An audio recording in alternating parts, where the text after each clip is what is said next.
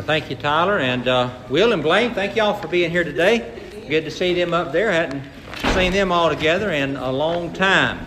We'll take your Bible this morning and turn, if you will, to the Gospel of John, John chapter 20.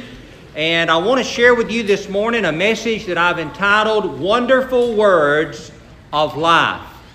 Wonderful Words of Life. In the book of Proverbs, the Bible tells us that life and death are in the power of the tongue.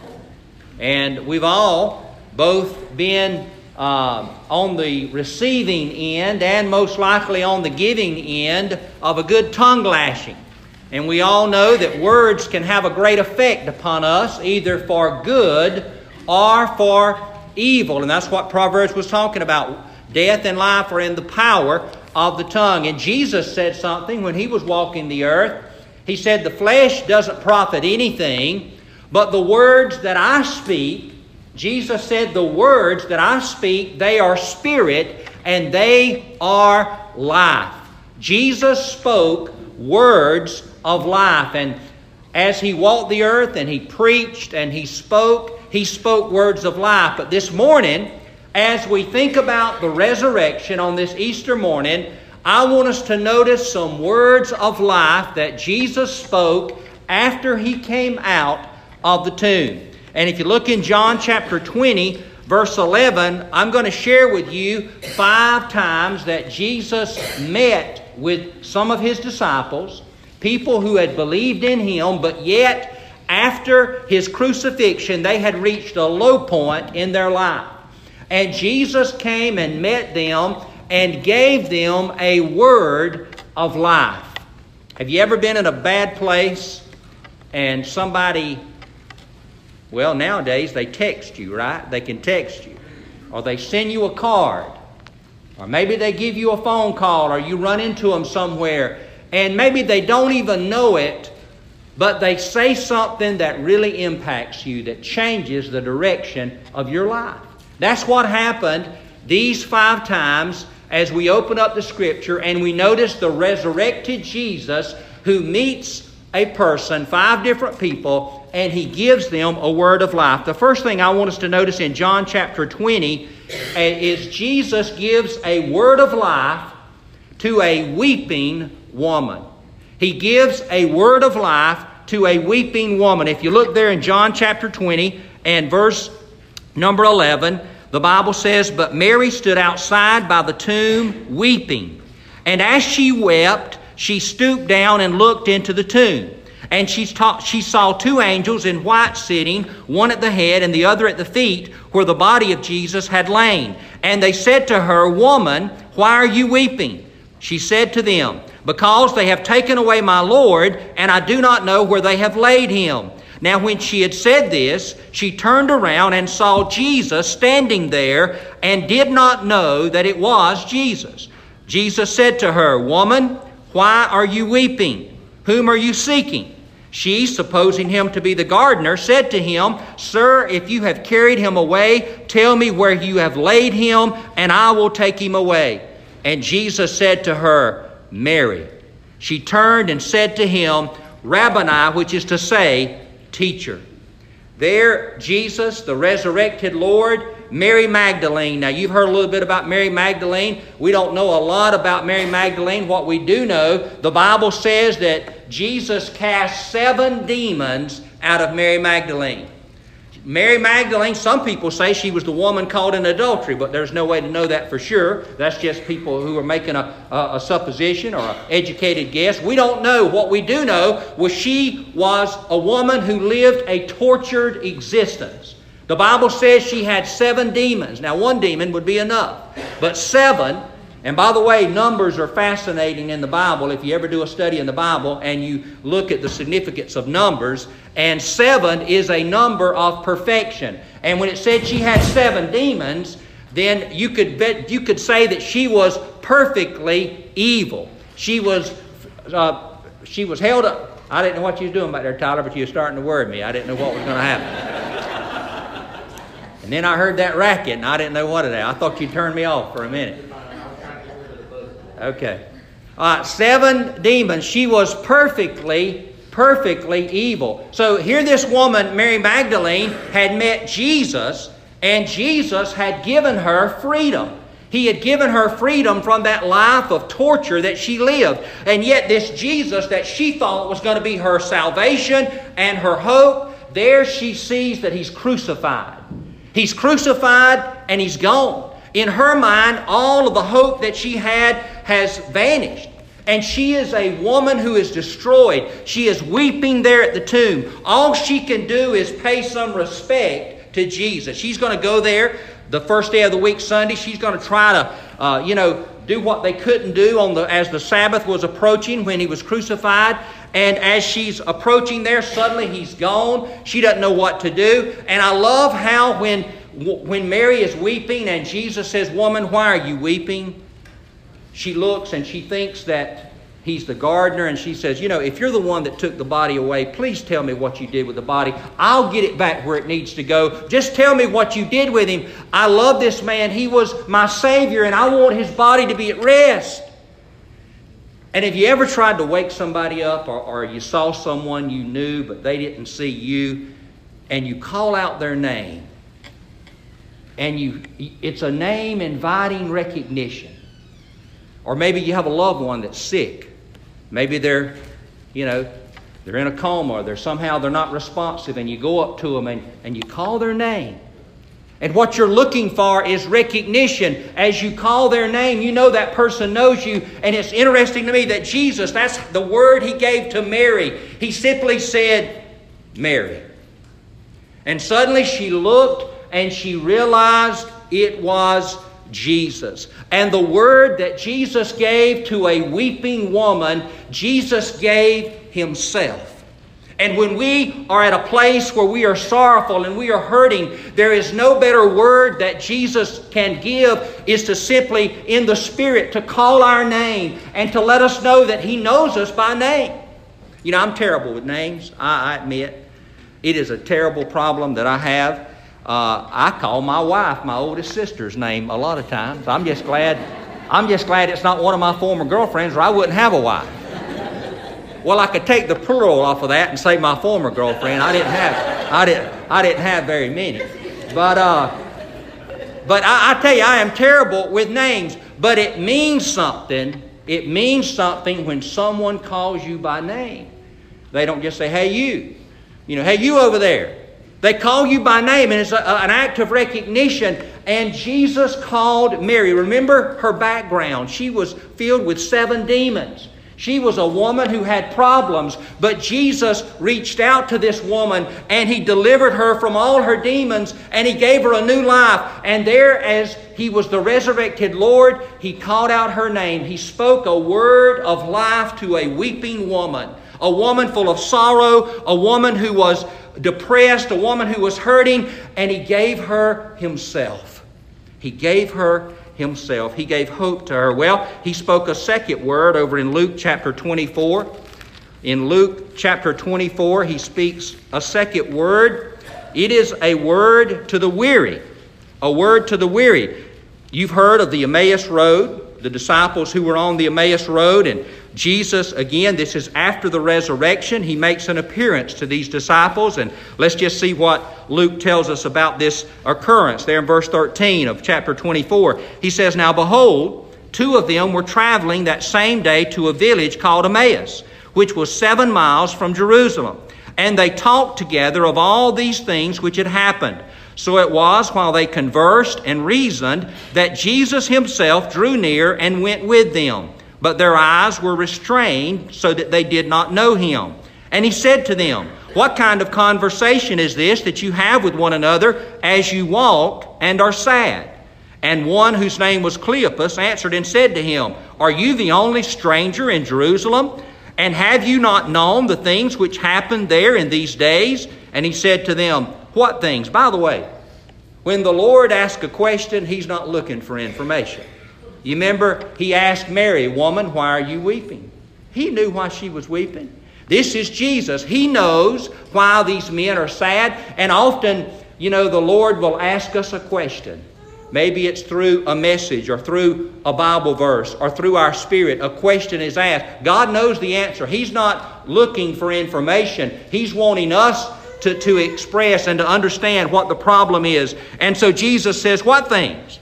And they said to him, The things concerning Jesus of Nazareth, who was a prophet, mighty indeed in deed and word before God and all the people, and how the chief priests and our rulers delivered him to be condemned to death and crucified him. But we were hoping that it was he who was going to redeem Israel. Indeed, besides all this, today is the third day since these things happened. Yes, and certain women of our company who arrived at the tomb early astonished us when they did not find his body. They came saying that they had also seen a vision of angels who said he was alive. And certain of those who were with us went to the tomb and found it just as the women had said, but him they did not see. Then he said to them, O foolish ones, and slow of heart to believe in all that the prophets have spoken, ought not the Christ to have suffered these things and to enter into his glory? And beginning at Moses and all of the prophets, he expounded to them in all the scriptures the things concerning himself. then they drew near to a village where they were going, and he indicated that he would continue further. But they constrained him, saying, Abide with us, for it is toward evening, and the day is far spent. And he went in to stay with them. And it came to pass, as he sat at the table with them, that he took bread, blessed and broke it, and gave it to them. And their eyes were opened, and they knew him, and he vanished from their sight. And they said to one another, Did not our heart burn within us while he talked with us on the road, and while he opened the scriptures to us? Jesus meets a group of men who are weary, two men who are weary. These men, again, believed in Jesus. They followed Jesus. They say to, although they didn't know it was Jesus, they say to this supposed stranger they meet on the road, We had hoped that this Jesus would be the Messiah who would deliver Israel and would be the promised king that the Bible has spoken of. But, alas, our hopes were dashed. He's been crucified. Obviously, he must not have been the one and so here we are. We're just sad and we're weary and, and we had all of our hopes up. We were walking a path we thought was the right path, and now we don't know. We just don't know what to do. We're weary in the spirit. We're ready to just quit. What was the word of life that Jesus gave to the weary? The Bible says, beginning at Moses and all of the prophets, he expounded, he explained to them all the things concerning the Messiah and he, how he was prophesied that he would come and he would be rejected, he would, he would suffer and he would die, and then enter into his glory. So, what did Jesus give these men who were weary? The word of life that he gave them was the Scripture. The Scripture, expounded in the Spirit and explained and illuminated by the power of the Spirit. For the woman who was weeping, he gave her himself. For the men who were weary, he gave them the scripture, the Word of God. The Word of God, my friend, is alive. The facts, it is not simply a book of facts and a book of history. This is not a history book. This is not a book about people that lived thousands of years ago, although it contains facts and it contains history and it tells us about people who lived a long, long time ago. This is a living book. It is a book that is a spiritual book. You cannot understand this book if you read it only with your mind. It only makes sense when you read it with your soul, when you read it with your spirit, illuminated by the Spirit of God. Only then does the Bible come alive. And it is a Bible, it is a book that will change you when you trust in the living words of that book. To these men who were weary, these men who were weary, Jesus spoke a word of life, and that word of life was the word of Scripture illuminated by his interpretation and by the Holy Spirit. Jesus gave them a word of life. Well, he gave a third word to someone else. If you look over in John chapter 20, John chapter 20, and back there to verse 19, you've got the disciples. They are fearful and they are afraid. They have gathered in a room, and we could say that they are weak. We've met a weeping woman.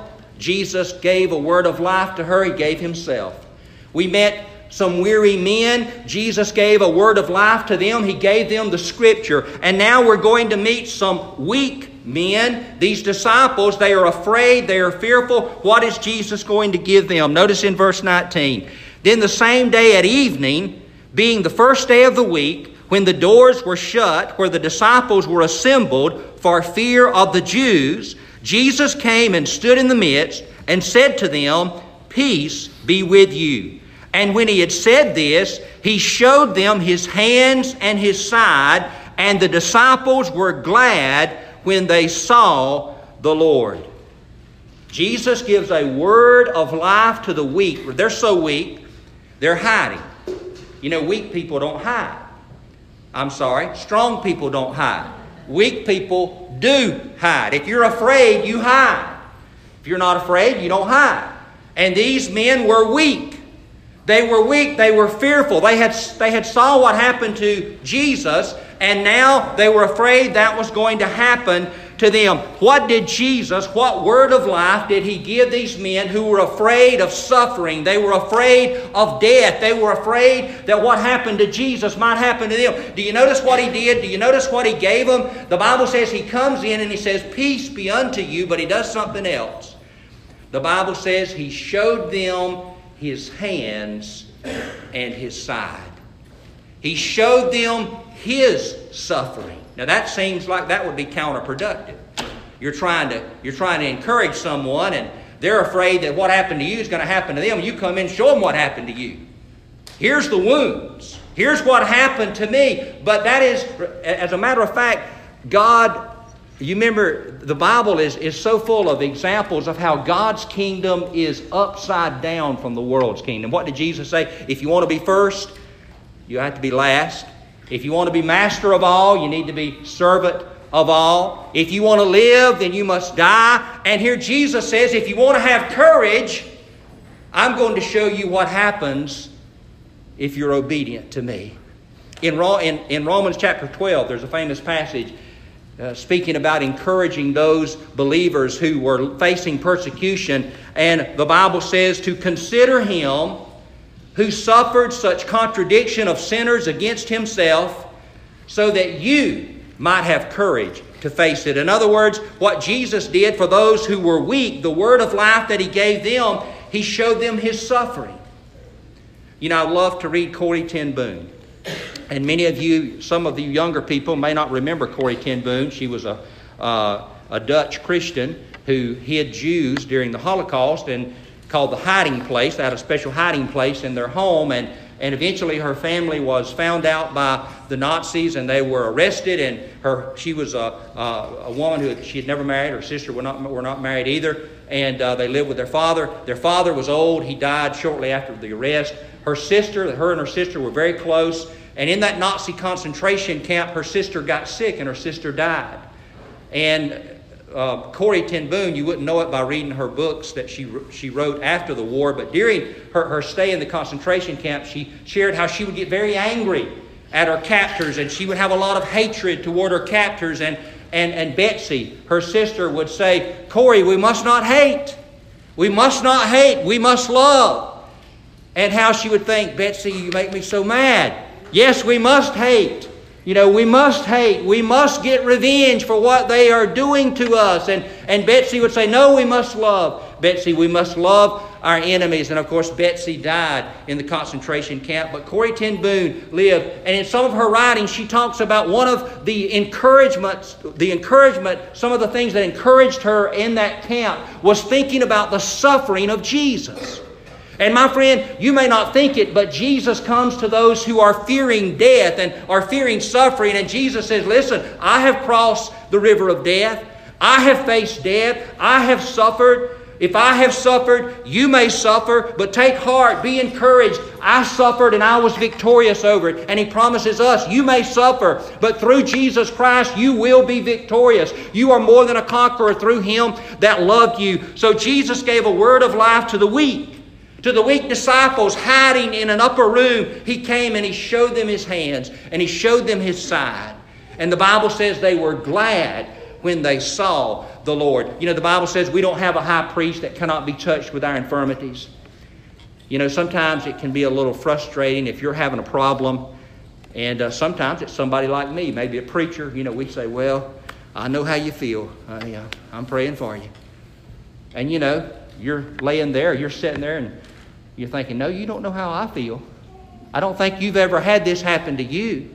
Well, my friend, that's what the Bible's talking about when it says Jesus is not a high priest who cannot be touched with our infirmities, but it was in every way tempted or tried, even as we are. So the picture is that Jesus has suffered and he knows how to help those of us who are suffering. Jesus is the man of sorrows. He is one who can suffer. He is one who knows what it is to weep and to suffer. And he comes to the ones who are weak and he gives them the word of life through his suffering. Well, someone else he speaks to over in John chapter 20, just a few verses down in verse number 24. The Bible says, Now Thomas, called the twin, one of the twelve, was not with him, was not with them when Jesus came. The, the other disciples therefore said to him, We have seen the Lord. So he said to them, Unless I see in his hands the print of the nails, and put my finger into the print of the nails, and put my hand into his side, I will not believe. And after eight days, his disciples were again inside, and Thomas with them. Jesus came, the doors being shut, and stood in the midst, and said, Peace to you. And he said to Thomas, Reach your finger here, and look at my hands and reach your hand here and put it into my side. Do not be unbelieving, but believing. And Thomas answered and said to him, My Lord and my God. And Jesus said to him, Thomas, believe because you have seen me, you have believed. Blessed are those who have not seen and yet have believed. Jesus gave a word of life to the one who was wavering. What was the word of life that he gave to the wavering soul, Thomas, who wavered in his faith. He says, I, I'm, eh, you know, you've got to prove it to me. I think Thomas could have been from Missouri, the show me state. He said, You got to show me. You got to show me for me to believe. I, you got to show it to me. And Jesus comes and Jesus does just that. Jesus says, Here, Thomas, Put your finger in the nail print. Here, Thomas, thrust your arm, t- thrust your hand into my side where the spear went, and do not be unbelieving, but believing. My friend, I believe that if you are an, what I would call an honest doubter, you know, there's an honest doubter and a dishonest doubter. An honest doubter, he doesn't know because he doesn't know. A dishonest honest doubter doesn't know because he doesn't want to know. It's kind of like two guys looking for the policeman. There's one guy that can't find the policeman because he can't find one. Then there's a guy that just robbed the bank. He can't find the policeman because he's not looking for the policeman. He's not. He's afraid to find the policeman. Well, there's an honest doubter who says, you know, I don't know if Jesus is really real or not. He might be, but I'm not sure. Actually, I would like to believe, but I'm just not sure I can believe. That's an honest doubt. And I believe if an honest doubter comes to God and says, Lord, I don't know if you're really true, but I want to know if you really are who you say you are, if Jesus really is the Son of God, if He really is born of a virgin, if He really did die on a cross for my sins, if He really did lay in the ground for three days and come out of that tomb on the third day, Lord, reveal that to me, show that to me, and if that is true, I will follow you. You know what Jesus did to Thomas? For the word of life He gave him, He gave him a sign. He showed him that he was who he said he was. Now, I believe God will give you. Now, you say, well, preacher, you're saying God's going to come down from heaven or send an angel? No, I didn't say that, but I'm saying that if you seek the Lord, the Bible says, seek me and you will find me. Knock and it will be open. That if you're honest with God and you say, Lord, Show yourself to me. I really want to know if you are who you say you are, and I will follow you. Lord, show me. I believe that God will reveal Himself to you, that God will show you that He really is who He claimed to be. You know, in the mind, your mind is not your problem, by the way, before we move on. The Bible says the fool has said in his blank, There is no God. Anybody remember? The fool has said in his mind, in his heart, the seat of unbelief is not the intellect. It's not that God hasn't proven himself to you. The seat of unbelief is the heart. You see, the problem with me believing in God is God has one idea of how I need to live my life, and I have another. And if I say that I believe in God, then I am obligated to follow the idea that God has for my life and not the idea that I have for my life. And so keep that in mind when we think about doubt. And here, again, an honest doubter truly doesn't know and he wants to know. A dishonored, honest doubter doesn't want to know and he looks for reasons not to believe so that he can excuse himself from the judgment and the authority of God. So, God spoke to the wavering man and he gave him a sign. Well, lastly, he spoken to the weeping woman and he gave her himself. He spoke to the weary men and he gave them the scriptures. He spoke to the weak men and he showed him his own suffering. He spoke to the wavering disciple and he gave him a sign. And now he speaks to the witnesses, those that would be witnesses to Jesus. Over in the book of Acts, Acts chapter 1 and beginning in verse number one. And as you know, Luke is the author of Acts. He continues his uh, story of the life of Jesus and begins to a story of the early church. And he says, The former account I made, O Theophilus, talking about the book of Luke, of all that Jesus began to do and teach until the day in which he was taken up after he, through the Holy Spirit, had given commandments to the apostles whom he had chosen, to whom he also presented himself alive after his suffering by many infallible proofs. There's some of those signs I mentioned, being seen by them during 40 days and speaking of the things pertaining to the kingdom of God. And being assembled together with them, he commanded them not to depart from Jerusalem, but to wait for the promise of the Father, which he said, You have heard from me, for John truly baptized with water but you will be baptized with the Holy Spirit not many days from now. Therefore, when they had come together, they asked him, saying, Lord, will you at this time restore the kingdom to Israel? And he said to them, It is not for you to know times or seasons which the Father has put in his own authority, but you will receive power when the Holy Spirit has come upon you, and you will be witnesses to me in Jerusalem, in Judea and Samaria, and to the end of the earth. Jesus gave a word, a word of life to those who would be his witnesses. If you're here today and you are a Christian, you have confessed Jesus as your Lord and Savior. You believe in your heart that God raised him from the dead. You have confessed with your mouth that he is your Lord and you are attempting to live for him, then this word is definitely for you. He gives a word to those who would be his witnesses, and the word of life that he gave them is none other than the Spirit himself. The Holy Spirit is, is the power that God has given the church to reach a lost world. It is not the intellect of the leaders of the church. Well, you know that if you remember here. That's another one of my jokes that didn't quite make it. It's not the intellect of the church. It's not our talent. It's certainly not our good looks. I mean, it's none of the things that the world looks for in terms of how can we make a good impression upon our target audience. How can we attract people to our target audience? If we as the church begin to look at that, we're, we're going astray. The power of the church is the Holy Spirit. It's the Holy Spirit. The Holy Spirit is the power of the church. It is the power that God has given you and me and every believer, and that is to be filled with and controlled by and led by the Holy Spirit. You can't live the Christian life without the Holy Spirit. You can't overcome temptation without the Holy Spirit. You can't be a witness to your family and to your coworkers and to strangers on the street without the Holy Spirit.